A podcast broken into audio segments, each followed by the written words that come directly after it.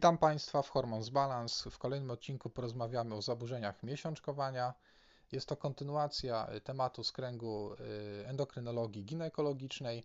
W ostatnim odcinku y, była mowa o zespole policystycznych jajników. Poświęcony temu był całkowicie odrębny odcinek, ponieważ no, tam tej wiedzy, doświadczeń jest naprawdę bardzo dużo. Jeżeli chodzi o zaburzenia miesiączkowania z innych przyczyn aniżeli zespół policystycznych jajników, który tak na dobrą sprawę jest chyba najczęstszą przyczyną obecnie e, problemów z miesiączkowaniem, e, to jeżeli chodzi o pozostałe przyczyny, no to czasami rzeczywiście trafiają się pacjentki, które, e, u których zaburzenia miesiączkowania mają swoje inne podłoże, czasami zupełnie z dziedzin dalekich od endokrynologii, nie mających z nią zbyt wiele wspólnego. W związku z tym klucz diagnostyczny zaburzeń miesiączkowania zaczyna się od prostych rzeczy, no i w miarę jeżeli się pojawi jakiś sygnał e, z danego obszaru, że tam należy poszukiwać, to dalej e, w rozwinięciu ciągnie się diagnostykę już ukierunkowaną w tym, e, właśnie na tym poziomie, w tym kierunku, no i szuka się jednostki docelowej. Jeżeli chodzi o najczęstsze zaburzenie, zaburzenie miesiączkowania, są to zaburzenia owulacyjne, no i tak po prawdzie można by było na tym ten odcinek już zakończyć, yy, czyli poszukać możliwej przyczyny stojącej za zaburzeniami owulacji. Natomiast jeśli jest ona nieznana, to nawet się tym specjalnie nie przejmować, próbować wystymulować cykl klomifenem na przykład albo letrozolej. Na tym cała sprawa miałaby się zakończyć. Natomiast no, zdarzają się jednak mimo wszystko pacjentki, które y, mają zaburzenia miesiączkowania zupełnie na innym podłożu. No i oczywiście y, szczególną grupę pacjentek z zaburzeniami miesiączkowania stanowią pacjentki, które nie mają tej miesiączki w ogóle. Ona zanikła i jej nie ma. Ale po kolei. Jeżeli chodzi o zaburzenia miesiączkowania, no, tak jak powiedziałem, temat rzeka. No i oczywiście y, już dawno temu towarzystwa ginekologiczne y, usystematyzowały troszeczkę to zagadnienie, tak żeby poruszając się po kluczu diagnostycznym, ustalić, co ewentualnie faktycznie mogłoby stać za przyczyną danego zaburzenia miesiączkowania. No i potem w następstwie już y, ustalenia jednostki chorobowej dać leczenie, które okaże się skuteczne. Yy, no, jeżeli nie przeprowadzimy yy, diagnostyki pod kątem zaburzeń miesiączkowania, no to najprawdopodobniej skończy się na tym, że damy yy, antykoncepcję na ileś tam cykli i będziemy liczyli na to, że to się jakoś samo unormuje. No i jeżeli się zakończy to leczenie, że wszystko już będzie ok. No i takie postępowanie w praktyce dosyć często jest spotykane. No najczęściej kończy się to tym, że no niestety po odstawieniu środków antykoncepcyjnych w dalszym ciągu są problemy. E, no i wtedy jest problem, co dalej z tym zrobić. Czy dać inny preparat antykoncepcyjny, czy może jakieś inne lekarstwo. E, no a to wszystko jest pokłosiem braku przeprowadzenia początkowego, e, chociaż no, znalezienia chociaż obszaru, w którym y, to zaburzenie miesiączkowania mogłoby się poruszać, już nawet bez ustalenia konkretnej jednostki chorobowej. Ale jeżeli się nie zrobi kompletnie nic, czyli tylko się uzyska informację, że mamy do czynienia y, z brakiem miesiączki albo z nieregularną miesiączką, rzadką miesiączką, no i od razu wdroży antykoncepcyjne leczenie, no to tak na dobrą sprawę cały czas pozostaje tam dużo niewiadomych. Ale przejdźmy Y, do y, omówienia poszczególnych jednostek chorobowych. Oczywiście ich jest całe mnóstwo. Ja nie będę o większości z nich nie będę w ogóle wspominał, ponieważ tych przyczyn jest naprawdę bardzo, bardzo dużo. Natomiast chcę opowiedzieć z punktu widzenia praktycznego te, które są y, jakby najczęstsze, które ja też na co dzień obserwuję. No, tak jak powiedziałem, zespół policystycznych jajników jest zdecydowanie najczęstszą przyczyną no ale temu już był poświęcony odrębny odcinek. No i dzisiaj będziemy poruszać już inne tematy. Zacznijmy w ogóle, żeby zrozumieć, yy, jak zacząć diagnozować zaburzenia miesiączkowania. Zacznijmy od krótkiego omówienia, na czym polega prawidłowy cykl jajnikowy. i tak od samego początku e, cykl jajnikowy u kobiety, czy cykl miesiączkowy, no, idzie takimi fazami. E, te fazy mają różną ilość dni. Nominalnie to jest określone na około 28 dni. No i mniej więcej te fazy poszczególne w tym cyklu są o równym czasie trwania. Najczęściej oczywiście, bo nie zawsze. No i tak idąc od samego początku, najpierw mamy fazę folikularną, pierwszą fazę, która jest zależna od, głównie od estrogenów, tam się buduje endometrium, tam wszystkie wpływy biologiczne estrogenu na organizm kobiecy się wywierają. Później mamy jako kolejną fazę, mamy krótką fazę owulacyjną poprzedzoną pikiem LH, czyli e, takim dość szczególnym momentem w cyklu jajnikowym, polegającym na tym, że wytwarza się dodatnie sprzężenie zwrotne z rosnącymi stężeniami estrogenów, no i w wyniku, w następstwie tego pojawia się pik LH, który powoduje, który pobudza mechanizmy zmierzające ku przerwaniu e, błony e, pęcherzyka jajnikowego, no i uwolnieniu komórki jajowej. No i potem z tego pękniętego pęcherzyka jajnikowego powstaje Ciałko żółte w wyniku różnych e, procesów, luteinizacji tych komórek, które e, tam pozostały w tym pęcherzyku. No i mamy drugą fazę, wówczas lutealną, e, gdzie oprócz estrogenów wydzielających się z tego jajnika dołączają się również jajnikowe progestageny.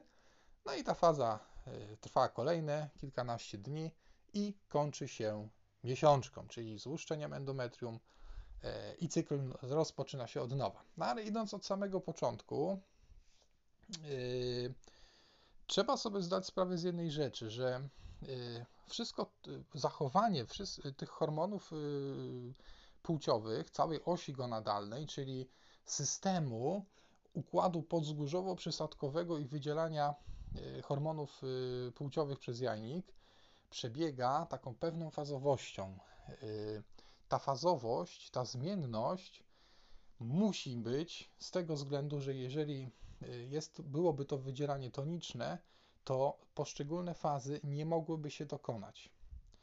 Yy, idąc od samego początku, taki peptyd y, wydzielany przez podzgórze, GNRH, też wydziela się po pierwsze pulsacyjnie.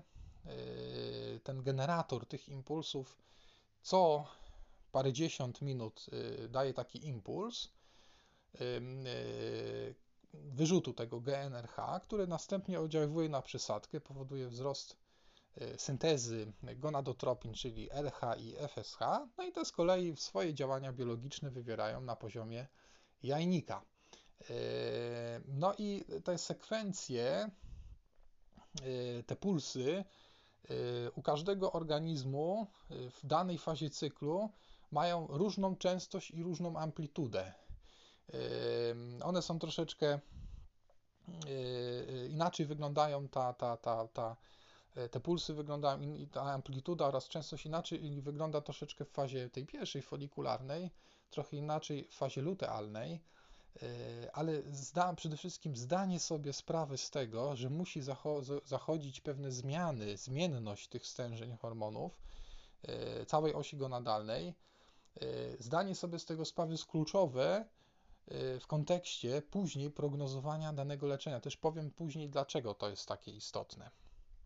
E, dla odmiany wydzielanie gonadotropin u mężczyzny, no owszem, tam też pojawiają się takie pulsy pulsacyjne, jest wydzielanie tego peptydu podzgórzowego GNRH, natomiast wydzielanie gonadotropin jest takie toniczne. Tam jest y, o małej to zmienności, o małej amplitudzie. Y, wydzielają się jakieś porcje tych hormonów, no i tak na dobrą sprawę ich rola potem na poziomie jądra powoduje wzrost produkcji testosteronu, który utrzymuje swoje jakieś tam stężenie we krwi. Więc y, u mężczyzny wydzielanie, praca tej osi gonadalnej ma taki bardziej charakter stacjonarny, toniczny czego u kobiety miejsca mieć nie może, ponieważ jeżeli przyjdzie na taki tryb, a też będzie o tym mowa, o jednostkach chorobowych, które przechodzą taki tryb, to nawet jeżeli się oznaczy stężenia tych hormonów we krwi, które są prawidłowe, to i tak mamy zaburzenia miesiączkowania lub tej miesiączki nie ma w ogóle. No i początkowo w pierwszej fazie folikularnej, zależnej od estrogenów, najpierw dokonuje się rekrutacja kilku pęcherzyków jajnikowych. E, one podejmują e, swoją e, funkcję hormonalną, zaczynają produkować hormony, rosną. Potem z tej grupki pęcherzyków zrekrutowanych zaczyna dominować jeden pęcherzyk, który nadaje ton pozostałym. No i jest to pęcherzyk wyselekcjonowany, który y, no, nabył tych umiejętności y, reagowania z układem podzgórzowo-przysadkowym, no i też wywiera bardzo silny wpływ na pozostałe pęcherzyki, które już przestają wówczas rosnąć, stają się poddanymi temu, temu pęcherzykowi dominującemu. No i tak na dobrą sprawę jeżeli już ta dominacja zostanie osiągnięta w pełni, to dalej ten pęcherzyk już jest obserwowany chociażby w monitoringu cyklu pod kątem, jakie są jego losy i kiedy można ewentualnie na podstawie jego wielkości przewidzieć moment owulacji.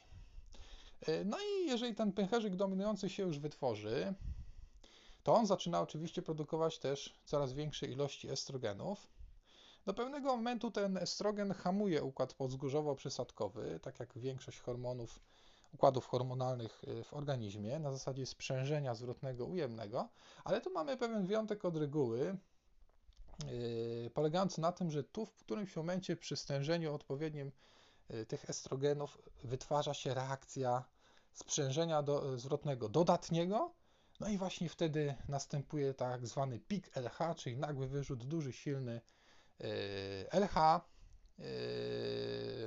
No i ten, ten pik LH powoduje, że pobudza mechanizmy, które yy, powodują przerwanie osłonki, błony pęcherzyka jajnikowego, no i komórka jajowa ma szansę wtedy się uwolnić.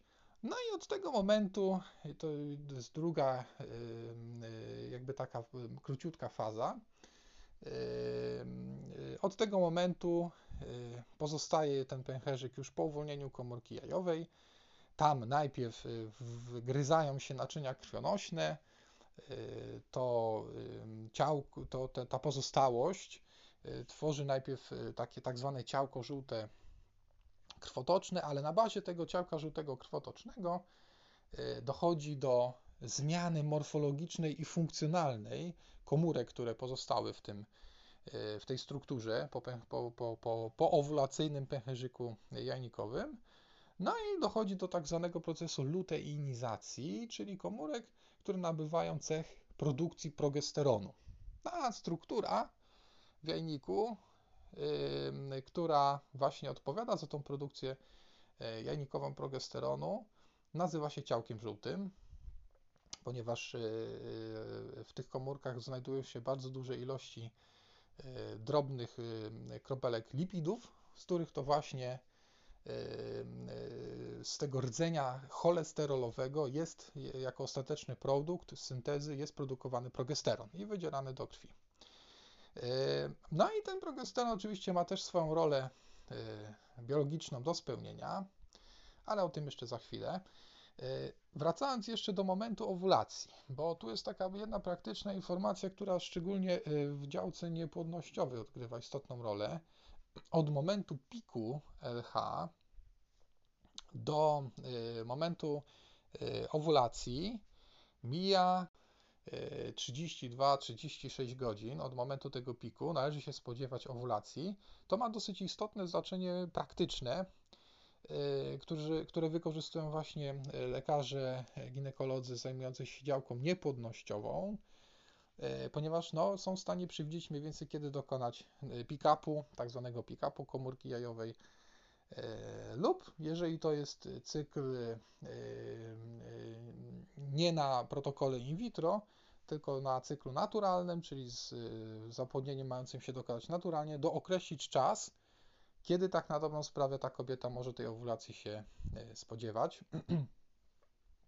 No i po tej owulacji kończy się w zasadzie już pierwsza faza, czyli faza folikularna, zależna od estrogenów, potem ta owulacja, no i zaczyna się druga faza, faza lutealna, zależna już od wpływu i estrogenów, ale też dominującej roli progesteronu w tej fazie. Y, jeżeli chodzi o długość tej fazy, to ona swoją długością jest w miarę stała, czyli trwa około 14 dni. Natomiast pierwsza faza, faza folikularna, jest zmienna swoją długością i ta zmienność później wpływa na, cały, na całą długość cyklu. Są pewne takie mechanizmy, yy, takie okresy w życiu kobiety, gdzie to fizjologicznie się ta pierwsza faza wydłuża lub skraca. I mniej więcej wygląda to w ten sposób, że po osiągnięciu E, dojrzawości płciowej przez kobietę, no to ta pierwsza faza długością no, zazwyczaj mniej więcej odpowiada długości fazy drugiej, czyli lutealnej. Potem, już tak po 30 e, roku życia, 30-35, ta pierwsza faza fizjologicznie się zaczyna skracać i wynika to z przedwczesnej rekrutacji pęcherzyków jajnikowych.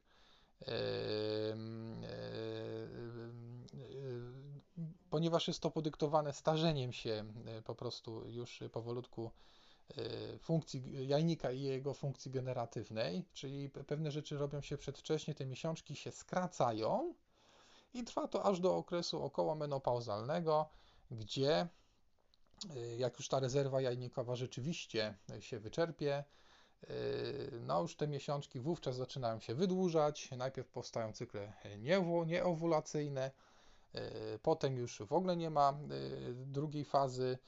No i powolutku wówczas, jak zaczyna wygasać funkcja jajnikowa, to także wygasa faza pierwsza, faza folikularna. No i tak na dobrą sprawę, ostatnia miesiączka, od ostatniej miesiączki jest liczona już menopauza.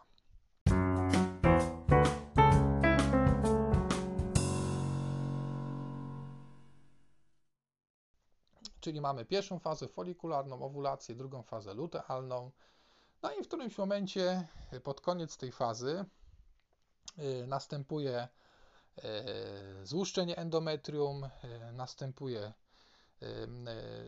przygotowanie organizmu kobiecego pod nowy cykl, no i dochodzi do miesiączki. No i właśnie ten wzorzec miesiączkowy jest bardzo istotnym czynnikiem Yy, no, jakby prognozującym, no, z czym się mierzymy, z jakim zaburzeniem.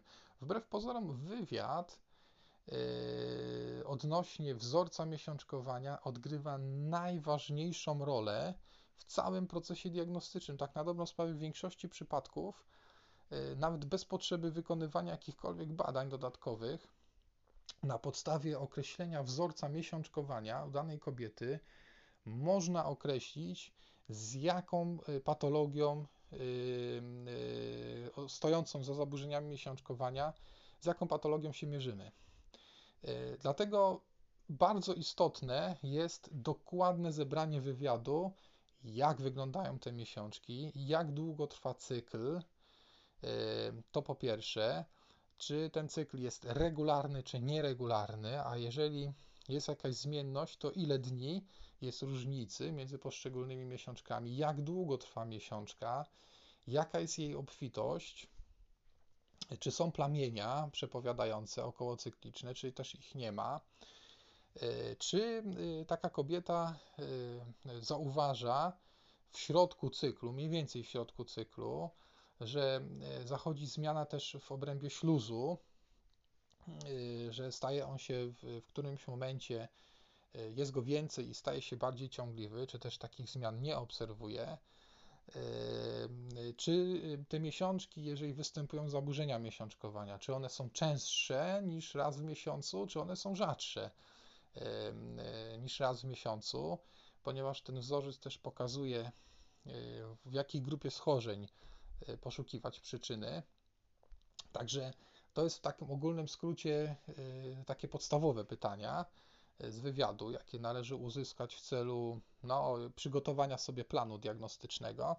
ale oczywiście tych pytań można jeszcze bardziej doprecyzowywać i jeszcze bardziej więcej próbować szczegółów wyciągnąć z, od pacjentki, żeby zaplanować proces diagnostyczny. Yy, no oczywiście pozostałe pytania dotyczące jeszcze takich innych sfer fizycznych, no też muszą, też musimy takie pytania zadać ponieważ może się trafić taka sytuacja, podam taki przykład, mogą wystąpić regularne miesiączki, ale te miesiączki są o bardzo dużej obfitości, długim czasie trwania, a pacjentce generalnie pacjentka jakiś czas temu trochę przytyła, ma przesuszoną skórę, jest jej bardzo zimno i wypadają jej włosy, no i jest wzmożona retencja wody. No i taki generalnie wzorzec miesiączkowania już na dzień dobry no już powinna skłaniać ku temu, żeby zacząć poszukiwać w kwestiach tarczycowych, czy nie mamy do czynienia z niedoczynnością tarczycy. A z kolei, jeżeli na przykład trafia się pacjentka, która mówi, że miesiączkuje raz na 60 dni, to jest drobne plamienie, nie jest w stanie przewidzieć, kiedy ono wystąpi, yy, no i czuje taką yy, od dłuższego czasu takie rozdrażnienie, wahania nastroju, zmożoną retencję wody, cera jej się pogorszyła, włosy się przetłuszczają, no to najprawdopodobniej już tutaj na tym etapie mamy kierunek nadany, że należy poszukiwać po prostu w kierunku zaburzeń owulacyjnych na tle zespołów nadmiernej produkcji jajnikowej androgenów, czyli zespołów hiperandrogenizmu, których z kolei flagowym przedstawicielem jest zespół policystycznych jajników.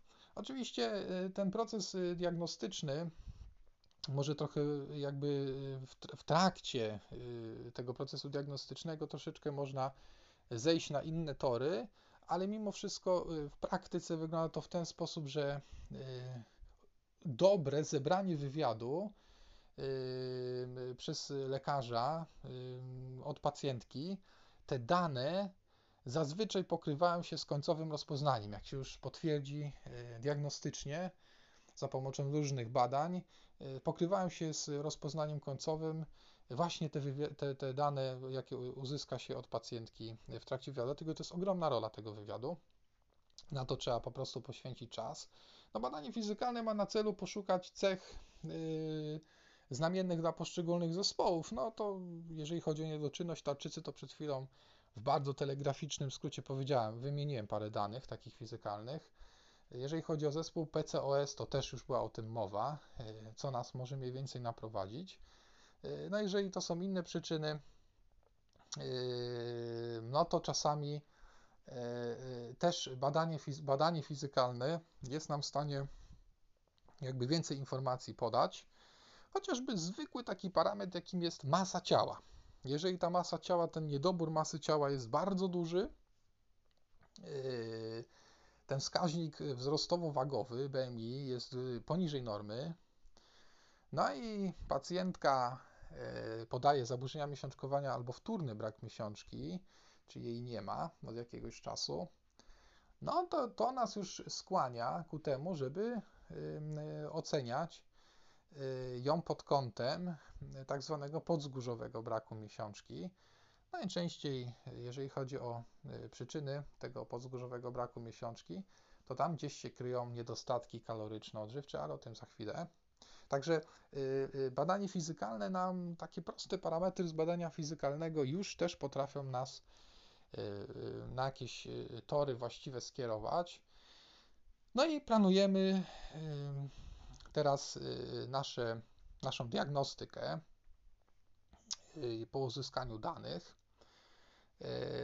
No i tutaj jeszcze y, tak zahaczając troszeczkę o y, aspekty y, ginekologii dziecięcej, ponieważ no, u dorosłej kobiety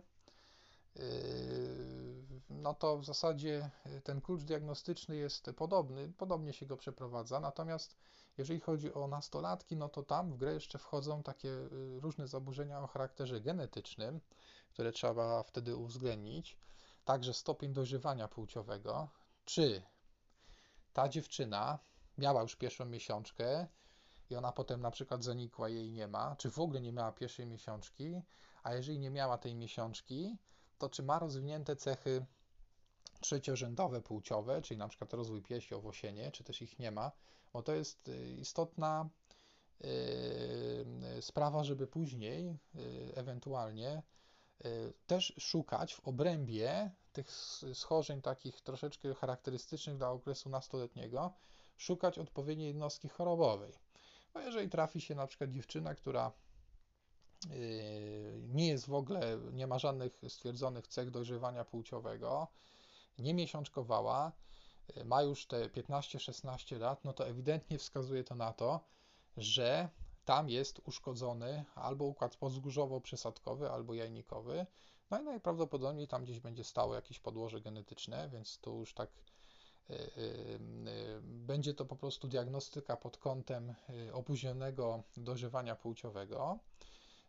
Wreszcie może się taka sytuacja trafić, że była pierwsza miesiączka, zwana również menarche. E, potem to miesiączkowanie trwało jakiś czas, ono było cały czas nieregularne, w którymś momencie zanikła, ta dziewczyna zaczęła tyć. No to tutaj już bardziej nas to ukierunkowuje w, w szukaniu e, zaburzeń owulacyjnych na tle zespołów hiperandrogenizmu, które dotykają coraz młodsze kobiety, e, coraz młodsze, nawet i nastolatki, a nawet dziewczynki,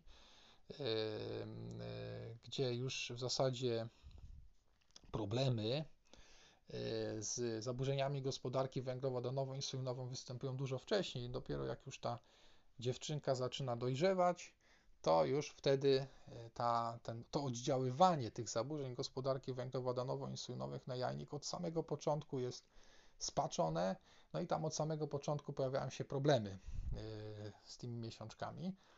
No i one w większości przypadków, jeżeli nic się z tym nie zrobi, już tylko się nasilają. E, czyli do okresu nastoletniego trzeba uwzględnić też jeszcze aspekty genetyczne. E, to szerzej o tym w e, odcinku poświęconym opóźnionym dojrzewaniu płciowym. Ale wracając do podstawowego klucza diagnostycznego, zaczynamy od prostych rzeczy czyli to, co jest generalnie najczęstsze.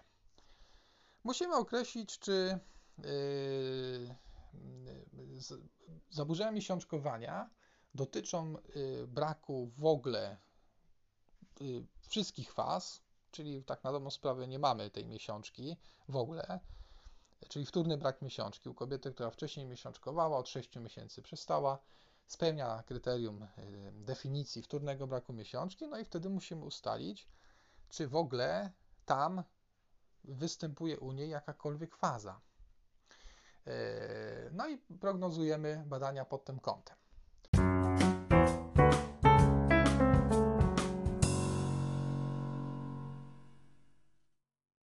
No i tutaj, patrząc po najczęstszych y, przyczynach, y, no to zaczyna się ten klucz diagnostyczny od oznaczenia prolaktyny, TSH oraz próby tak zwanej progesteronowej.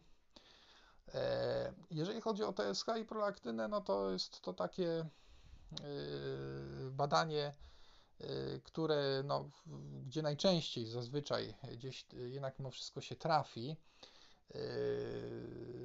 już na tym etapie właściwy cel, no i szybciutko wdroży leczenie i ten problem jakby sam znika.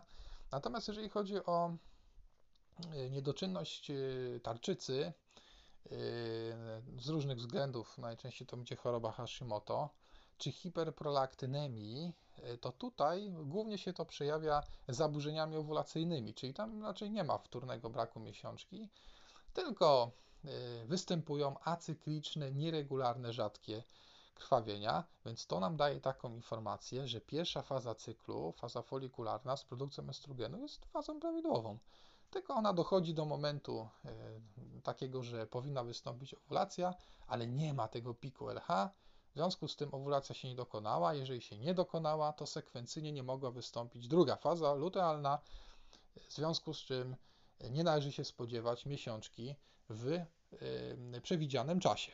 Natomiast próba progesteronowa, czyli podanie przez 10-14 dni luteiny, naturalnego progesteronu, albo podjęzykowo, albo dopochwowo, ma nam określić, jeżeli wystąpi krwawienie po tej luteinie, ma nam określić, odpowiedzieć na pytanie, czy to endometrium zostało już przygotowane przez ten estrogen, czyli pierwsza faza cyklu była normalnie prawidłową fazą i wtedy to krwawienie wystąpi, czy też krwawienia po, w tej próbie progesteronowej nie będzie, no i wtedy mamy już szersze spektrum y, schorzeń, które musimy przebadać, bo musimy wtedy ocenić, czy występuje pierwsza faza cyklu, y, czyli pod tym kątem za, za, y, no, za, za, za opracować plan całej tej diagnostyki, ale też czasami występuje ujemna próba progesteronowa, gdzie faza pierwsza jest całkowicie prawidłowa. Są tylko zaburzenia owulacyjne, natomiast problemem jest to, że do y, tego złuszczenia endometrium pod wpływem progesteronu y, z tej luteiny nie dochodzi z tego względu, że on jest ciężko usuwalny, na przykład jest zmieniony czymś histologicznie i najczęściej za przyczyną tego stoi silny hiperandrogenizm, czyli nadmierna produkcja Y, androgenów albo ze źródła jajnikowego, albo nadnerczowego. Ona to zmienia bardzo mocno histologię y, tego endometrium i to endometrium ciężko czasami w bardzo takich zapuszczonych, bym to powiedział, przypadkach, ciężko się złuszcza, właściwie nie chce się złuszczyć, no i wtedy musimy uwzględnić y, w tym procesie diagnostycznym, czy mamy do czynienia z prawidłową pierwszą fazą, ale też jakby uwzględnić, jak wyjdzie nam kolejnych badaniach, już doprecyzowujących, że mamy obecną pierwszą fazę, no to wtedy musimy tu jakby już uwzględnić te zespoły hiperandrogenizmu, które właśnie najczęściej stoją za e, e, e, ujemną próbą progesteronową, czyli brakiem krwawienia. No i są wynikiem jednak ubyt, są wynikiem jednak po prostu brakiem, braku drugiej fazy cyklu, ubytku tej drugiej fazy cyklu. Czyli mamy y, y, trzy rzeczy: TSH, prolaktyna oraz próba progesteronowa.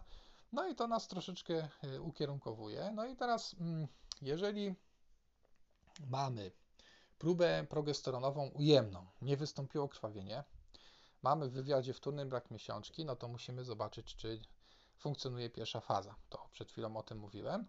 Czyli oznaczamy gonadotropiny, oznaczamy estrogen, no i patrzymy, jakie są tego wartości. No i tam też pojawiają się różne konfiguracje. Mogą to wyjść yy, niskie stężenia wszystkich hormonów, czyli mamy wówczas do czynienia z funkcjonalnym hipogonadyzmem hipogonadotropowym. Wreszcie mogą wyjść wysokie stężenia yy, gonadotropin, FSH i RH, a niskie estrogenów, czyli wówczas mamy do czynienia z, hiper, yy, z hipogonadyzmem hipergonadotropowym. I wreszcie możemy mieć prawidłowe stężenia wszystkich hormonów. No i wtedy y, to troszeczkę jakby y, y, daje nam jeszcze kolejną ścieżkę, no bo teoretycznie taka, takie, taka konstelacja hormonalna daje nam sygnał, że albo mamy prawidłową całkowicie pierwszą fazę cyklu, albo jednak te stężenia, pomimo tego, że są prawidłowe, no, nie zachodzi pewna zmienność e, ich wydzierania, tej całej osi gonadalnej, to o czym na początku mówiłem, czyli nie ma tego wzorca typowo kobiecego, atoniczny wzorzec, taki męski typowo, no i ten cykl nie może później ruszyć z miejsca, e, no ale to w kontekście e, poszczególnych jednostek chorobowych też trochę to rozszerzę. No, czyli jeżeli chodzi o kwestie takie, że napotykamy niskie LH-FSH i estradiol, no to jeżeli y, taka kobieta nam mówi, że ona przez dłuższy czas kiedyś miesiączkowała, no ale potem jakiś zadziałał bodziec, który spowodował, że ta miesiączka się zatrzymała, no to próbujemy ustalić, y, co za tym stoi.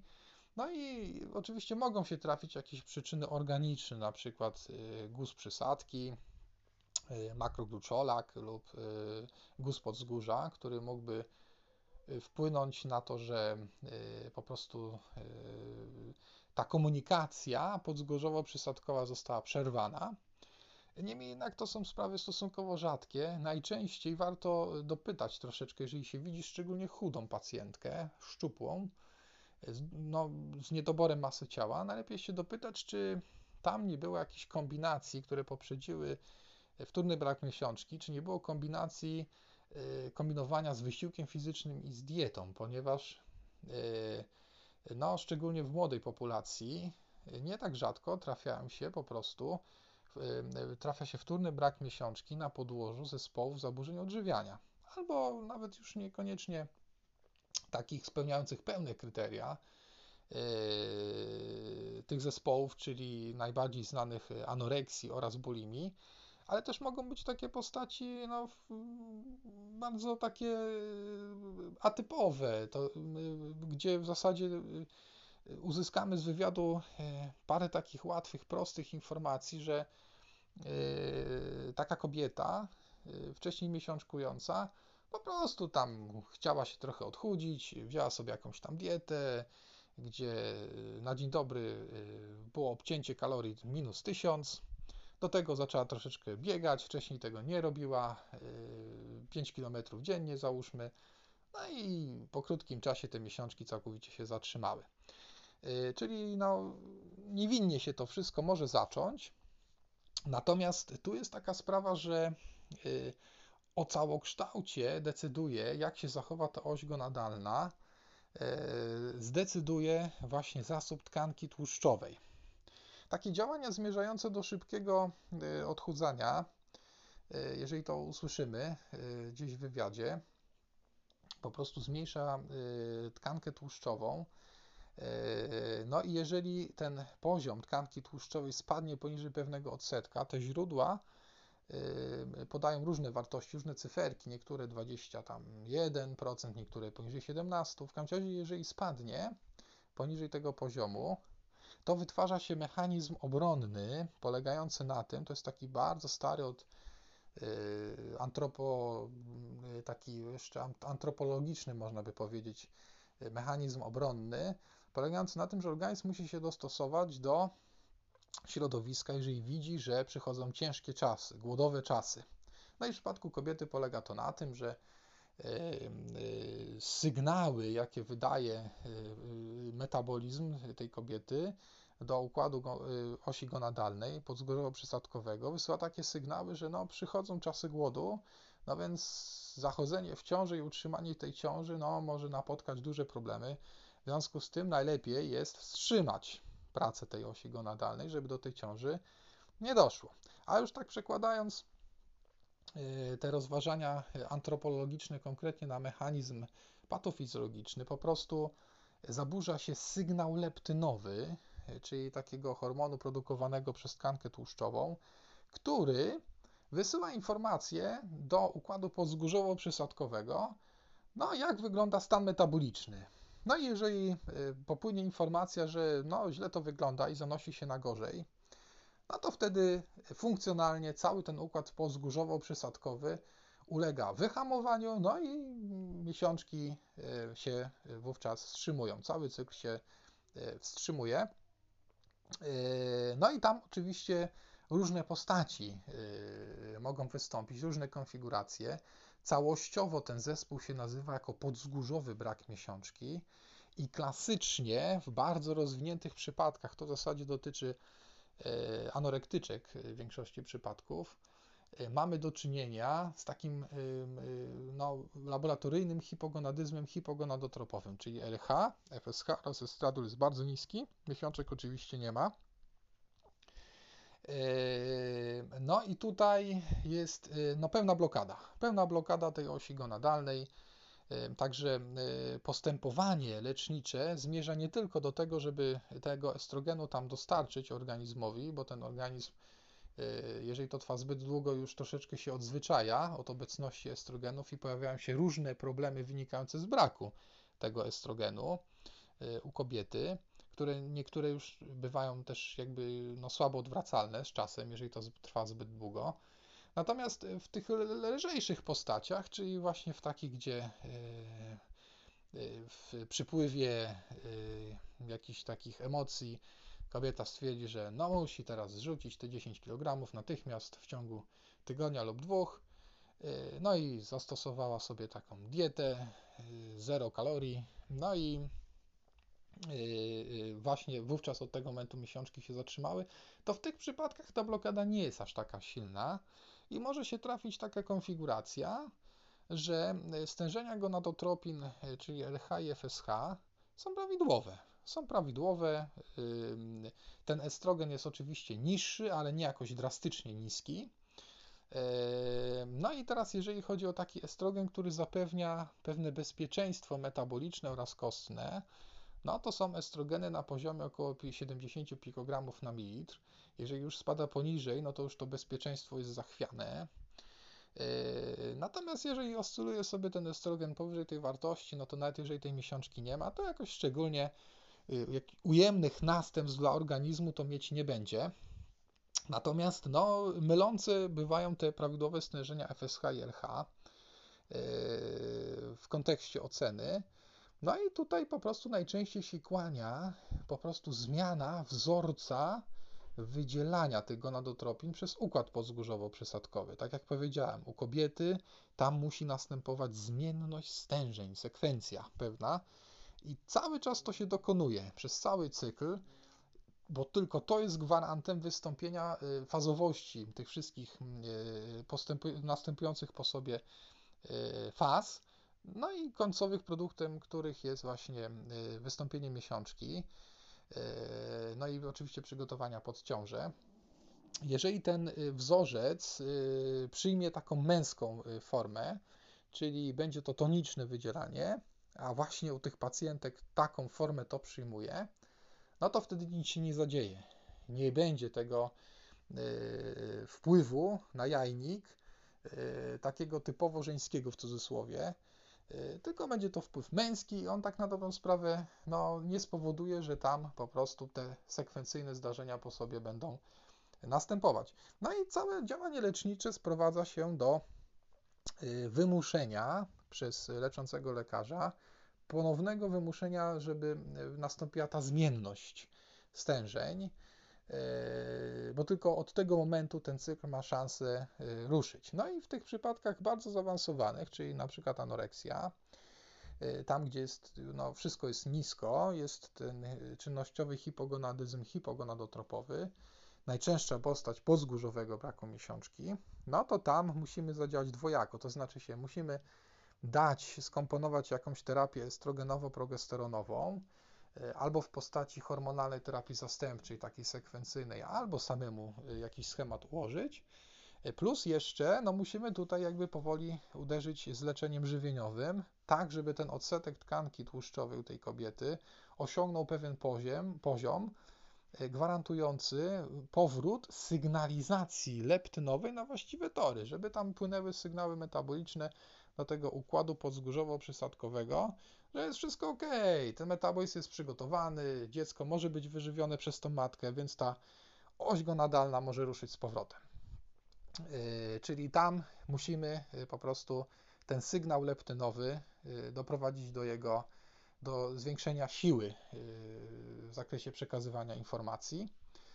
Yy, no, zdarzają się takie sytuacje, gdzie no, już się osiągnęło pewien odsetek tkanki tłuszczowej, ta sygnalizacja yy, leptynowa już się pojawiła, ale w dalszym ciągu nie ma tych miesiączek. Yy, no i najczęściej niestety jest to spowodowane tym, że na tym układzie podzgórzowo-przysadkowym panuje pewien chaos cały czas, taki funkcjonalny. No i nawet jeżeli te informacje przychodzą do tego układu podzgórzowo-przysadkowego, od leptyny, że no już metabolizm jest w zasadzie przygotowany, ten tłuszcz się tam zwiększył, obwodowy, no to tam jeszcze i tak następuje e, e, często jeszcze się przedłuża blokada tego układu, czyli cały czas produkują się go gonadotropiny, ale w sposób toniczny, z wzorcem męskim i wynika to cały czas z silnej aktywacji układu opioidowego, który tam się w tym podzgórzu mocno uaktywnia.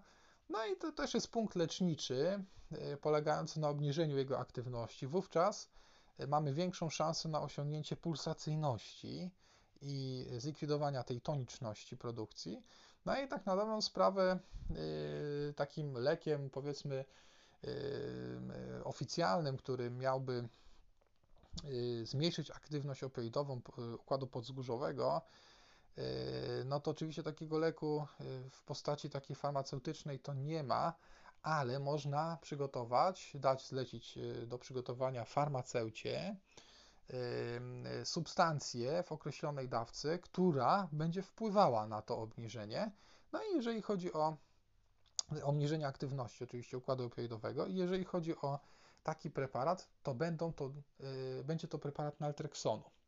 Odnośnie naltreksonu mówiłem poniekąd, y, w, w, tak ja udzieliłem paru informacji odnośnie naltreksonu w kontekście choroby Hashimoto, jego możliwości, jego zastosowania y, w leczeniu schorzeń autoimmunologicznych. Natomiast tutaj ten naltrekson pełniłby rolę troszeczkę inną, mianowicie niepłodnościową i też inne dawki się tego naltreksonu stosuje i też obowiązują trochę inne schematy lecznicze w celu jego wykorzystania właśnie e, w hamowaniu tego układu opioidowego w podzgórzu. No i tam też jakby już troszeczkę to inaczej wszystko wygląda. Te dawki są zdecydowanie większe i następuje też pewien taki czas, kiedy się go stosuje, ponieważ no, chce się osiągnąć tą blokadą układu opioidowego poprzez jego przyhamowanie, żeby no, ten cykl mógł ruszyć, ta oś gonadalna mogła ruszyć, żeby doszło do tej owulacji. Yy, no i jeżeli utrzymywałoby się leczenie naltreksonem w tych wyższych dawkach przez cały czas, przez cały cykl, są też oczywiście takie schematy, ale jeżeli by się to utrzymywało przez cały czas, y, no to też jakby y, w drugiej fazie cyklu, jeśli ona by się pojawiła, ta faza lutealna, to y, układ opioidowy, który no już na tym etapie, jeżeli nie jest hamowany, to te opioidy, które tam się wówczas wydzielają tak jakby w efekcie flare effect, czyli z takim z odbicia efekcie, jakby usprawniają Y, czynność ciałka żółtego, czyli tam po prostu y, y, to ciałko żółte jest w stanie produkować więcej progesteronu, no i poprawić tą drugą fazę, fazę lutealną poprzez lepsze funkcjonowanie ciałka żółtego. Także to też, jeżeli chodzi o wykorzystanie tego naltreksonu, on musi być tylko odpowiednich, w odpowiednim czasie w cyklu zastosowany w celu osiągnięcia odpowiednich mechanizmów biologicznych, no i tutaj jakby kombinacje y, z, z jego zastosowaniem w sekcji niepłodnościowej, no to tych kombinacji troszeczkę tam jest. Oczywiście można wprowadzać też tu różne dodatki, które potencjalizują jego działanie, no ale to już jest y, sprawa na oddzielny odcinek, jeżeli chodzi o e, możliwości leczenia naprotechnologicznego naltreksonem. Czyli to jest jakby oddziaływanie na te górne piętra, czyli piętro pozgórzowo-przysadkowe. No jeżeli mamy przyczynę organiczną, e, czyli tam jest guz, no to oczywiście postępowanie jest operacyjne, tak żeby wszystko to wróciło e, do normy. No jeżeli chodzi o e, dziewczyny, no to tutaj, jeżeli chodzi o genetyczne problemy, które doprowadzają do hipogonadyzmu hipogonadotropowego, czyli tam, gdzie wszystkie te hormony są niskie, no to najczęściej, y, no, poza tymi czynnościowymi, o których mówiłem, czyli anoreksja y, y, czy bulimia, ale teraz mówimy o organicznych, to najczęściej tutaj są to po prostu zespoły genetyczne. No i takim flagowcem z tego zakresu jest zespół Kalmana, który najczęściej dotyczy jednak chłopców, ponieważ ta najczęstsza postać zespołu Kalmana ta patologia dotyczy chromosomu, y, y, jednego chromosomu X, no jest z tym chromosomem powiązana i dziedziczona. No ale zdarza się też mutacja nie w, chromo, nie w obrębie chromosomu X, a w chromosomach autosomalnych. No i w takich postaciach ten zespół Kalmana dotyczy też dziewcząt. To jeżeli chodzi o hipogonadyzm hipogonadotropowy i zaburzenia pierwszej fazy, no ale idąc dalej, wracamy znowu do tej ujemnej próby progesteronowej. Yy, zrobiliśmy te badania, no ale widzimy, że yy, gonadotropiny LHFSH są prawidłowe, estradiol też jest całkiem dobry, może nie jest jakiś szczególnie wysoki, no ale tą protekcję metaboliczną osiągamy, czyli tą metaboliczną oraz kostną protekcję osiągamy.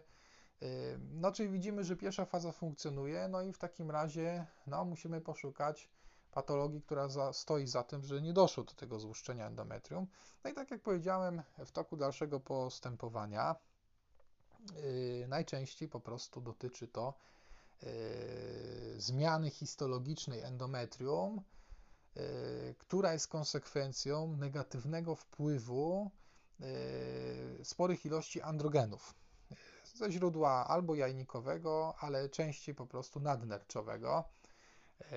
No i y, jeżeli chodzi o y, tutaj zadziałanie progesteronu w postaci luteiny na te postaci, no to czasami po prostu to endometrium nie chce się dać złuszczyć na taką, na taki, na, pod wpływem takiego działania.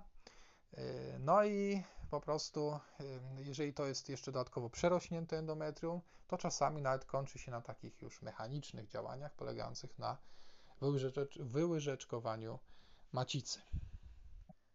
Kolejnym zaburzeniem, gdzie próba progesteronowa jest ujemna, czyli nie mamy krwawienia, a w ocenie pierwszej fazy widzimy, że estratol jest niski, ale gonadotropiny nie są niskie, tak jak w podzgórzowym braku miesiączki, czy prawidłowe, a są bardzo wysokie.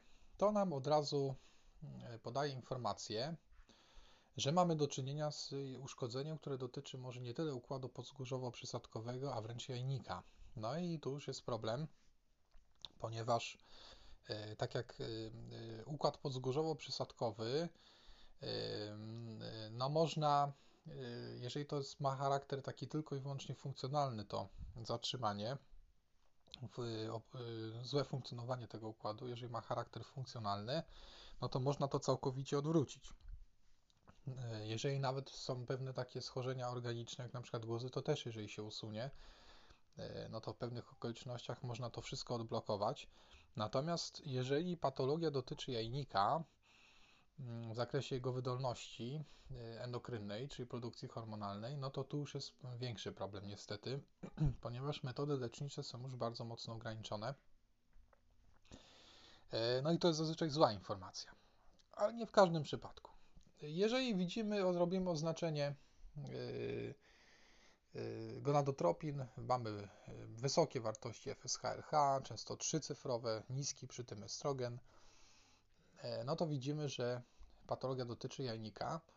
No i tam też jest określona ilość schorzeń, które dotyczą tego jajnika. Z punktu widzenia endokrynologicznego u dorosłej kobiety to tutaj, jeżeli to nie jest y, okres okołomenopauzalny, czyli mniej więcej taki wiek y, przypadający średnio 51 lat w Polsce u kobiety, jeżeli mamy młodą dziewczynę, to może się zdarzyć taki zespół, który się nazywa przedwczesnym wygasaniem funkcji jajnikowej. Y, no i tutaj jest to zespół, którego patogeneza tak do końca jeszcze nie została ustalona, ponieważ tam na to też mogą się różne przyczyny składać. W części przypadków na pewno uczestniczy proces autoimmunologiczny, ponieważ to wygasanie przedwczesnej funkcji jajnikowej, w skrócie POF, lubi się kojarzyć z chorobą Addisona, e, ale czasami też lubi się y, skojarzyć z chorobą Hashimoto. To jest rzadkie zestawienie, bardzo rzadkie, ale zdarza się, że jak usłyszymy gdzieś w wywiadzie, że pacjentka choruje na Hashimoto i w pewnym momencie przestała całkowicie e, miesiączkować, e, no i jeżeli prowadzimy tę diagnostykę i widzimy taki obraz, no to możemy podejrzewać, że mamy też do czynienia z autoimmunologicznym zapaleniem jajnika, e, no i wytworzeniem się tego zespołu, czyli POF. No i jeżeli chodzi o mm, tą sferę autoimmunologiczną, to tak jak z każdym innym schorzeniem autoimmunologicznym, tam występują okresy zaostrzeń i remisji, w związku z czym nawet jeżeli wyjściowo ta funkcja jest beznadziejna, to nie powiedziane, że za jakiś czas, nawet i w sposób samoistny, nie wróci wszystko na właściwe tory. Miałem przypadek kiedyś takiej dziewczyny 19-letniej, y, gdzie właśnie ona przyszła do mnie z tym problemem, E, właśnie taką konstelację hormonalną na początku uzyskałem. No i powiedziałem jej mniej więcej, jak to sprawy się mają. Nawet wdrożyliśmy jakieś tam leczenie hormonalne zastępcze przez jakiś czas. Potem nawet było, pacjentka chyba nawet w własnym zakresie sobie zawiesiła to leczenie, no i przyszła do mnie i stwierdziła, że zaprzestała leczenia, mimo wszystko miesiączki są. E, no więc wykonaliśmy po raz kolejny e, ocenę funkcjonowania pierwszej fazy i okazało się, że faktycznie tam jest wszystko prawidłowo. Już nie wyglądało tak jak poprzednio, czyli stężenia gonadotropin były prawidłowe, estradiol był prawidłowy, wysoki dla prawidłowego cyklu. No i od wielkie zdziwienie, bo się okazało, że jajnik odzyskał nagle siły w cudowny sposób. No i najprawdopodobniej było to wynikiem, y, uwarunkowane było to tym, że ten proces autoimmunologiczny, który w jej konkretnie przypadku y, na, tym, na terenie tego jajnika się znajdował, wszedł w fazę samoistnej remisji i ta funkcja jajnikowa się poprawiła w zakresie hormonalnym samoistnie. Także pacjentka zaczęła po tym miesiączkować. No jeżeli za tym by też poszła yy, wzrost funkcji generatywnej, no to nawet w tym okresie można by było taką pacjentkę wysłać na pobranie komórek jajowych i zabezpieczyć je na przyszłość, bo to jest właśnie dobry czas. No i rzeczywiście obserwując dalej tą pacjentkę, trwało to kilka miesięcy, jak rzeczywiście ta funkcja się utrzymywała na pewnym solidnym poziomie, takim nawet prawidłowym zupełnie. Ale niestety po tych parunastu miesiącach nastąpił powrót do tego, co było wcześniej, także doszło do kolejnego zaostrzenia tego autoimmunologicznego zapalenia jajnika. No i niestety wróciło do tego punktu wyjściowego, miesiączki znowu się zatrzymały, pacjentka ponownie musiała wejść na hormonalną terapię zastępczą, no i na której pozostaje do dnia dzisiejszego ta funkcja jajnikowa już nie, nie powróciła na właściwe tory. Ja tylko podaję ten przykład pod tym kątem, że nie należy skreślać takich pacjentek na dzień dobry, jeżeli się podejrzewa tło autoimmunologiczne, a tam w wywiadzie u tej pacjentki y, była choroba Hashimoto jako inne schorzenie współistniejące z kręgu schorzeń z autoagresji, y, ponieważ y, całkiem niespodziewanie taki jajnik może odzyskać całkowicie siłę, no i to różnie długo trwa.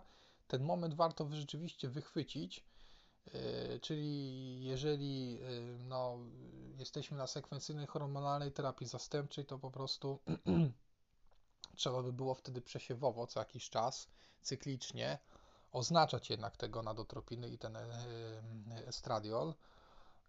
No i gdyby się okazało, że te stężenia, szczególnie gonadotropin, no są jakieś nadspodziewanie niskie, nawet będąc na tej hormonalnej, hormonalnej terapii zastępczej, no to wtedy można by było rzeczywiście zobaczyć, jak to się zachowuje bez tego, bez tej hormonalnej terapii zastępczej. No i jeżeli się jeszcze do tego by zestawiło parę takich parametrów, które oceniają rezerwę jajnikową, czyli na przykład hormon antymillerowski, AMH, no on tam by się nam poprawił, no to szybciutko taką pacjentkę można by było wysłać do kliniki niepłodnościowej w celu wystymulowania i pobrania komórek jajowych albo nawet już może nie tyle wystymulowania, bo nie zawsze się to udaje, co po prostu pobrania y, kawałka jajnika, zamrożeniu, no i wtedy w przyszłości wykorzystania jego do y, rozrodu planowanego. Y, to to, jeżeli chodzi o zespół przedwczesnego wygasania funkcji jajnikowej, najczęściej tam występują takie typowe objawy wypadowe, E, tak jak u kobiet w menopauzie, czyli te uderzenia gorące, takie rozpoczynające się na wysokości jamy brzusznej, wędrujące do góry, uderzające po twarzy z jej zaczerwienieniem, czasami potami. Więc to są takie objawy dość typowe. Te objawy nie występują, jeżeli mamy do czynienia z hipogonadyzmem hipogonadotropowym, czyli tam, gdzie był ten podzgórzowy brak miesiączki i tam praktycznie wszystko, cała cisza była w zakresie tej osi gonadalnej, wszystko było niskie. Tam Wbrew pozorom, pomimo tego, że ten estrogen też tam jest niski, tam nie ma objawów wypadowych i te kobiety czują się całkowicie normalnie, pomimo bardzo niskich stężeń praktycznie wszystkich tych hormonów płciowych. Yy, więc yy, to jest taka jedna cecha też yy, różnicująca, kliniczna, która różnicuje właśnie możliwości w zakresie różnicowania rodzaju hipogonadyzmu. Czy jest to hipergonadotropowy, czy hipogonadotropowy, ale to jest taka tam powiedzmy tylko ciekawostka. E, czyli zespół przedwczesnego wygasania funkcji jajnikowej e, na podłożu autoimmunologicznym, no, no jednak mimo wszystko najczęstszą przyczyną e, tego zespołu, czyli była kobieta, miesiączkowała, nagle przystała i koniec. E, I na przykład pojawiły się te objawy wypadowe. Mm, jednak najczęstszą przyczyną są po prostu warunkowania genetyczne, a jeszcze, żeby być bardziej precyzyjnym, jest to po prostu nieprawidłowości w zakresie y, takiego genu, genu FMR i głównie dotyczy to premutacji tego genu y, FMR. No i najczęściej, jeżeli się podejrzewa mm, przedwczesne wygasanie funkcji jajnikowej i nie podejrzewa się tam autoimmunologicznego, to trzeba taką pacjentkę skierować do poradni genetycznych w celu właśnie wykonania takiego badania. No i najczęściej właśnie tam wychodzą y, w obrębie tego genu FMR nieprawidłowości. Y, jeżeli mamy dziewczynę, która nie, nigdy nie miała miesiączek, jeszcze nie doszła w ogóle do pierwszej miesiączki, plus nie ma w ogóle cech dojrzewania, trzeciorzędowych cech dojrzewania płciowego, y, no i dodatkowo jeszcze na przykład jest nisko rosła i ma pewne cechy dysmorficzne takie, sobą prezentuje, no to w zasadzie już mamy gotowe podejrzenia zespołów genetycznych w obrębie chromosomopatii. No i takim najbardziej, najczęściej spotykanym zespołem genetycznym, gdzie mamy do czynienia z, hipergonady, z hipergonadotropowym hipogonadyzmem, gdzie dojrzewanie w ogóle się nie rozwinęło oraz ta osoba jest niskorosła i prezentuje te cechy dysmorficzne, jest zespół Turnera, polegający na tym, że w genotypie zamiast dwóch chromosomów X taka kobieta ma tylko jeden. Ale jest to oczywiście y, nie tylko jedyna postać y, tego zespołu Turnera, ponieważ te genotypy potrafią być różne. Y, no ale o tym oczywiście szerzej w innym odcinku, ponieważ w zależności od danego genotypu też inaczej wygląda cała sytuacja kliniczna takiej pacjentki. Tylko w ramach ciekawostki powiem, że jeżeli jest to mozaika, czyli część komórek u takiej pacjentki ma prawidłowy genotyp XX, a tylko część ma 1X, to taka pacjentka nawet może przez pewien czas mieć normalne miesiączki, yy, może nawet jakieś tam cechy rozwinąć, dojrzewania płciowego niewielkie, ale potem się to wszystko zakończy, no i stanie, no i więcej już tego nie będzie, nie? To w takich przypadkach e, bardzo łagodnych, jeżeli chodzi o zespół Turnera, e, no ale to też jeszcze jest parę takich rzeczy, że są też inne genotypy, one też inaczej się jakby objawiają. E, to też bardziej w sekcji opóźnionego dojrzewania płciowego. No i to jest, jeżeli chodzi o próbę progesteronową ujemną, jeżeli mamy do czynienia z hipergonadyzmem z hipogonadyzmem, przepraszam, hipergonadotropowym.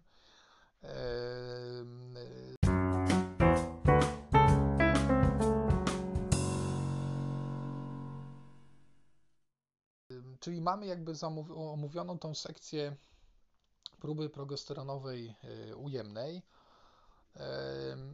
No, jeżeli chodzi o e, te zespoły hiperandrogenizmu, czyli de facto tam nie ma e, problemów z pierwszą fazą, tylko z owulacją i drugą fazą, ponieważ jest ten negatywny wpływ tych androgenów na histologię takiego endometrium, no to to gdzieś nam wychodzi w momencie, kiedy rozszerzamy ten pakiet badań, oznaczamy androgeny, no i ich stężenie nam wychodzi e, podwyższone.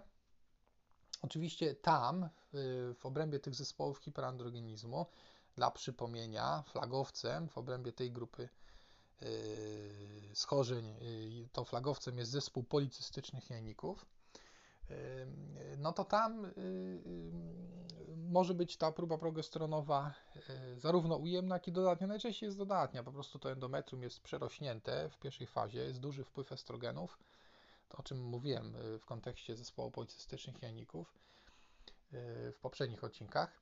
Y, jest duży wpływ estrogenu, więc to endometrium jest przerośnięte i tam podanie y, tego, tej, tego, tej luteiny, tego progesteronu w luteinie, y, rzeczywiście tam do, dochodzi do złuszczenia tego endometrium, to takiego dosyć konkretnego, ponieważ tam nie ma tej równowagi estradiolowo-progesteronowej u takich kobiet, gdzie występują zaburzenia owulacyjne. E, także ta próba wówczas jest dodatnia. Y, No jeżeli chodzi o tą najczęstszą przyczynę zaburzeń owulacyjnych w postaci zespołu PCOS, to to było omawiane w poprzednim y, odcinku. Natomiast jeżeli chodzi o inne przyczyny, które wpływają na, zabulac- na zaburzenia owulacji, no to się odnosimy trochę do samego początku naszego klucza, czyli do oznaczenia TSH i y, prolaktyny. No jeżeli stwierdzimy niedoczynność tarczycy na przykład na podłożu Hashimoto, no to wprowadzenie leczenia substytucyjnego hormonami tarczycowymi nam tą sprawę całkowicie y, załatwia. Jeżeli mamy hiperprolaktynemię, to oczywiście, y, no, jeżeli jest to hiperprolaktynemia istotna klinicznie, czyli zaburzająca owulację, no to ją leczymy odpowiednimi środkami, czyli agonistami receptorów dopaminergicznych. Y, No, przedstawicielami tych środków jest bromergon albo dostinex, ale też musimy ustalić przyczynę tej hiperprolaktynemii. No, jeżeli chodzi o y, hiperprolaktynemię, to chcę tutaj poświęcić jej oddzielny zupełnie odcinek, ponieważ jest to zaburzenie dosyć częste, natomiast ma różne swoje przyczyny i schemat postępowania też jest bardzo zróżnicowany, diagnostycznego, choć akurat jeżeli chodzi o leczenie, ono w zasadzie niezależnie od tego całego procesu diagnostycznego, w większości przypadków jest takie samo, czyli z wykorzystaniem właśnie bromergonu lub dostinexu lub też mniej popularnego norprolaku, między innymi oczywiście. Czyli to są te najczęstsze przyczyny, no te rzadsze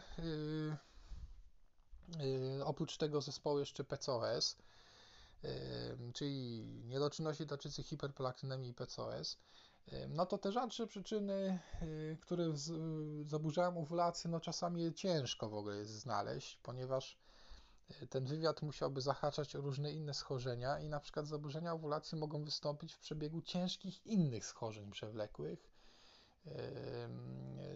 lub też problemów natury psychicznej. I to też jest taka sprawa, ponieważ zespoły zaburzenia odżywiania są szczególnymi zespołami. No i tam się to dosyć szczególne cechy wytwarzają, takie zarówno jeżeli chodzi o patologię metabolizmu, układy hormonalne, jak i no, wizję samego siebie u takich kobiet.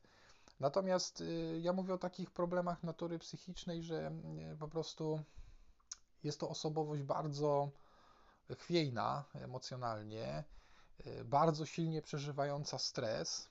No i u takich pacjentek rzeczywiście ten czynnik może się przejawiać tym, że niezależnie od tego, czy manifestacją tego przewlekłego stresu będzie wzrost prolaktyny i to ona będzie zaburzała owulację, bo prolaktyna jest hormonem stresowym, już nawet niezależnie od tego, czasami mechanizmy inne o tym decydują.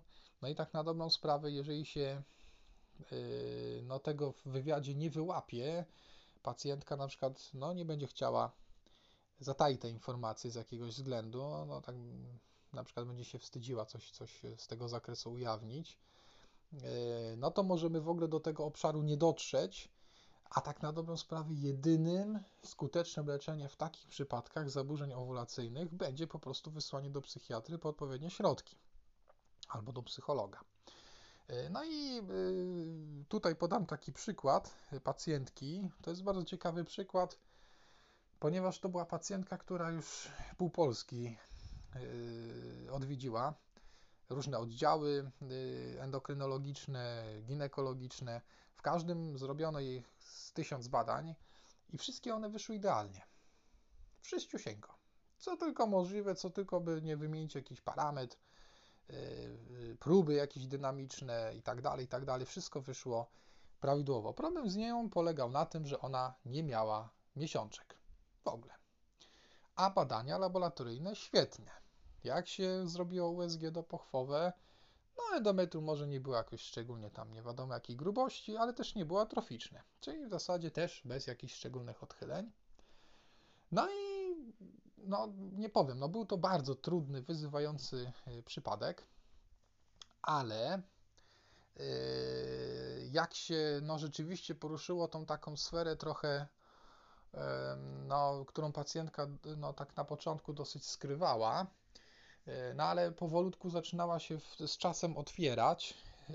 No i jak się już zaczęło trochę ten temat drążyć, no to się ustaliło, że rzeczywiście tam mogą mieć znaczenie istotne problemy natury takiej y, psychicznej na to, że właśnie taka jest manifestacja kliniczna, jeżeli chodzi o te miesiączki.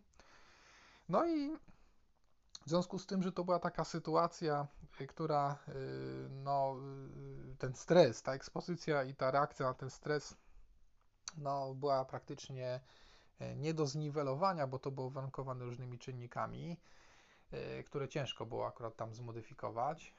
No to zdecydowałem się u nich właśnie na wykorzystaniu, e, na początku na zastosowaniu terapii estrogenowo-progesteronowej, mającej na celu wymuszenie zmienności stężeń e, gonadotropin właśnie poprzez sterowanie tymi, tymi e, sekwencjami podawanych estrogenów i progesteronu w, w różnych momentach cyklu. No i to miało doprowadzić do jakby powrotu tego wydzielania tonicznego gonadotropin przez układ podzgórzowo-przysadkowy na taki pulsacyjny, typowo charakterystyczny dla kobiety. No i muszę powiedzieć, że ta terapia estrogenowo-progesteronowa mm, na początku w takiej dawce odpowiadającej hormonalnej terapii zastępczej oczywiście przyniosła swój efekt, czyli miesiączki były i to w wyznaczonym czasie. Potem podjąłem próbę wejścia na niskie, na niższe dawki, czyli takie no już troszeczkę z pogranicza suplementacji. No i tam też jeszcze y, ten cykl się jakoś trzymał, czyli te miesiączki występowały. Natomiast po odstawieniu, no bo trzeba było w końcu zweryfikować tą terapię, czy już tam y, ta maszyneria we własnym zakresie weszła na właściwe tory, ta oś gonadalna, czy też no, jest tam jednak jakiś opór siedzący na tym poziomie. E, więc to leczenie odstawiłem. No i tam jeszcze przez jakieś dwa cykle rzeczywiście one były prawidłowe, potem sytuacja powróciła. No i tak na dobrą sprawę doszedłem do wniosku, że warto by było spróbować tym razem właśnie w protokołach uderzających bezpośrednio w układ podzgórzowo-przysadkowy, w tą nadmierną aktywność opioidową tego układu, która uniemożliwia pulsacyjne wydzielanie gonadotropin, charakterystyczny dla wzorca kobiecego, z korzystaniem właśnie tych takich niepłodnościowych, w cudzysłowie, dawek naltreksonu. No i ta pacjentka sobie właśnie na tych na tym protokole niepłodnościowym tego naltreksonu jest. No i o dziwo, na razie utrzymują się stosunkowo dobre efekty. Pacjentka to leczenie toleruje dobrze. Yy, no i pozostanie nam tutaj za jakiś czas też dokonać e, weryfikacji, no i sprawdzić, yy, czy poradzi sobie sama bez żadnej tutaj asysty e, farmakologicznej.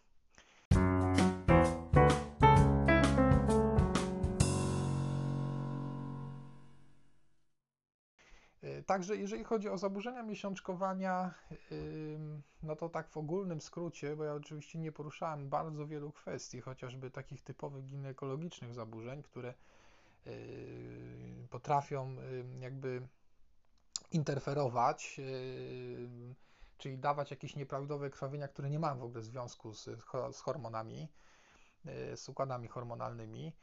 Y, o tym w ogóle nie mówiłem. Y, to są sprawy typowo ginekologiczne, ale to o tym może też jednak dwa zdania tam y, wspomnę, że jednak warto mieć to na uwadze. No i to chodzi zazwyczaj o takie sprawy związane albo z obecnością mięśniaków macicy, albo nadżerki, szyjki macicy, albo adenomiozy lub jakichś innych polipów. No i czasami jest to kwestia też jakichś przewlekłych zapaleń Także mm, tutaj też te przyczyny należałoby wziąć pod uwagę. Jeżeli chodzi o dziewczynki i brak miesiączki, jeżeli widzimy, że wszystko jest ok, to czasami jest to kwestia e, po prostu e, nieprawidłowości w obrębie e, budowy macicy i pochwy. No i jeżeli tam widzimy, że no raczej nie wskazuje to na zaburzony cykl jajnikowy, no to musimy gdzieś zejść na to piętro, czy przypadkiem nie ma problemów z usunięciem tej, e, tego złuszczonego endometrium wraz z krwią miesiączkową na zewnątrz. No i tam oczywiście tutaj e, interwencja ginekologiczna jest niezbędna.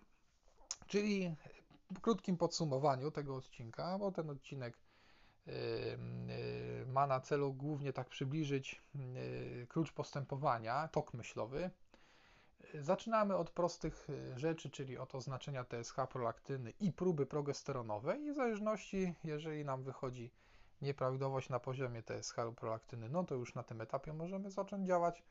Jeżeli wyjdzie nam próba progesteronowa, czyli pojawi się krawienie e, po progesteronie, po luteinie, czyli próba dodatnia, no to już w zasadzie widzimy, że problem jest z owulacją i brakiem fazy lutealnej, wydzielniczej, tej drugiej. Natomiast jeżeli próba wyjdzie nam ujemnie, no to wtedy musimy jeszcze przebadać pierwszą fazę, yy, fazę folikularną, no i sprawdzić, czy ona tam rzeczywiście jest, czy jej nie ma. Yy, no i tu jest taka sprawa, że zdarza się, że yy, no, nie wykonuje się tej próby progesteronowej, tylko od razu się bada wszystkie możliwe hormony z całego cyklu. No i to takie jest troszeczkę bez sensu, no bo jeżeli widzimy, że miesiączki na przykład występują co półtora miesiąca, czyli są nieprawidłowe, ale jednak są, no to no już na tej podstawie w zasadzie już na 99% jednak ta pierwsza faza musi być. To endometrium musi być przygotowane przez estrogen, żeby potem się złuszczyło. Więc ta pierwsza faza musiała już nastąpić, tylko po prostu nie było tej owulacji, nie było drugiej fazy cyklu, dlatego to cały ten cykl po prostu został wydłużony. Więc badanie w tym przypadku e, tych wszystkich gonadotropin, estrogenów e, w pierwszej fazie cyklu, no nic do sprawy kompletnie jakby nie wnosi. Więc ten plan, ten proces myślowy i plan diagnostyczny musi być dobrze przygotowany, żeby e, ta ścieżka diagnostyczna i ustalenie jednostki chorobowej jak najszybciej ustalić fakty, no i później wdrożyć adekwatne leczenie, bo tylko to jest gwarantem e, uzyskania pożądanego efektu e, końcowego.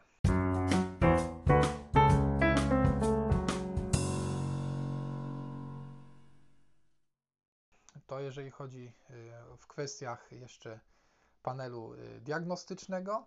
No i już tylko na sam koniec powiem, że oczywiście w związku z tym, że najczęstszym zaburzeniem tutaj w obrębie zaburzeń miesiączkowania są zaburzenia owulacyjne, są bardzo du jest dużo różnych metod, które potrafią oceniać e, ten parametr, od metod takich bardzo prymitywnych po metody już bardzo zaawansowane. Jedyną stuprocentową metodą jest oczywiście ciąża, Natomiast y, no, inne metody nas przybliżają ku temu, żeby określić, czy dany cykl, nawet jeżeli względnie miesiączki występują względnie regularnie, czy cykl jest cyklem owulacyjnym, czy też nie jest. No idąc od samego początku, to jest rzeczywiście samoobserwacja, czyli taka kobieta y, no, w którymś momencie cyklu yy, widzi, że tego śluzu na przykład jest więcej, jest bardziej ciągliwy, yy, więc coś się zmieniło, to znaczy się, że no, coś musiało się faktycznie zadziać. To jest jakby pierwsza opcja. Druga opcja, można sobie zmierzyć już od połowy cyklu temperaturę głęboką, czyli w pochwie, w odbycie. No i tam, jeżeli skoczy nam o odpowiednią ilość ta temperatura, no to też widzimy, że najprawdopodobniej wydziela się z ciałka żółtego progesteron, który tą temperaturę podnosi. To nie są duże wzrosty, no ale takie dosyć zauważalne. E, więc jeżeli się tam e, prowadzi taki monitoring cyklu na karteczce, no to widać ewidentnie, że ta temperatura się podnosi, ponieważ progesteron generalnie jest lekko termogenny. E, to jest druga metoda, czyli obserwacja śluzu i temperatury. Trzecia sprawa to jest wykonanie tych testów takich dostępnych w aptekach owulacyjnych. No to są testy wykazujące w moczu wzrost LH, z tym, że no, wykonanie takiego testu w danym cyklu już nam nic nie da, ponieważ są to testy, które wykonuje się już post factum, czyli owulacja już miała miejsce. Na wykazanie tego testu owulacyjnego powiada nam, że ten cykl był owulacyjny, ale on już, ta owulacja się dokonała. E, no i wreszcie można, i to już bardziej zaawansowane metody, głównie w zakresie ginekologów niepłodnościowych, jeżeli tam, głównie to w kontekście chyba jednak tych stymulacji jajnikowych i wymuszenia jajeczkowania za pomocą farmakologii, e, no to tam się prowadzi e, monitoring cyklu, czyli co parę dni patrzy się, ogląda się te jajniki, no i obserwuje się zachowanie pęcherzyka dominującego, jak on się powiększa, jakie rozmiary ma. No i na tej podstawie ocenia przybliżony moment owulacyjny. No i wreszcie ostatnia sprawa to jest taka laboratoryjna metoda polegająca na oznaczeniu w drugiej fazie cyklu, około 21 drugiego dnia, stężenia progesteronu. No jeżeli ten progesteron wychodzi wysoko, to znaczy się, że yy, ten cykl, yy, no musiały te fazy po sobie wszystkie następować. Jeżeli wychodzi nisko, to najprawdopodobniej do owulacji nie doszło, ale są też pewne wyjątki od reguły, ponieważ progesteron może wyjść wysoko, a mimo wszystko owulacji nie było. I to dotyczy takiego szczególnego zespołu, jakim jest zespół LUF, czyli zespół zluteinizowanego, niepękniętego pęcherzyka jajnikowego. I tam wszystkie procesy jajnikowe zachodzą normalnie, za wyjątkiem najważniejszego, czyli nie dochodzi do owulacji i najczęściej zespół LUF występuje w zespołach hiperandrogenizmu, czyli tam, gdzie na przykład w zespole PCOS, zespole policystycznych janików, tam, gdzie mamy do czynienia y, z pogrubieniem osłonki i błony podstawnej pęcherzyka jajnikowego i no i jest tam ciężko po prostu y, tą, tą, tą, tą błonę przerwać, żeby ta komórka jajowa mogła się uwolnić. No i tak jak w populacji ogólnej, zdrowej kobiet, ten zespół LUF to jest no, przypadłość bardzo rzadka, tam kilku w zasadzie procent tylko dotyczy, tak już w zespole policystycznych jajników, w związku z tą zmianą morfologii tego jajnika, no już je, ta częstość zdecydowanie rośnie i robi się już nawet z rzędu kilkunastu, kilkudziesięciu procent. Także y, oznaczenie progesteronu w takich przypadkach, y, no jakby nie daje nam takiej stuprocentowej pewności, y, że nawet jeżeli ten progesteron wyszedłby wysoki, że faktycznie do tej owulacji doszło, bo jednak ten zespół LUF w takich przypadkach, jeżeli mamy rozpoznanie y, zespołu PCOS, takie rozpoznanie zespołu LUF jest jak najbardziej y, prawdopodobne. W tym odcinku to już będzie wszystko. Dziękuję za uwagę. Do widzenia.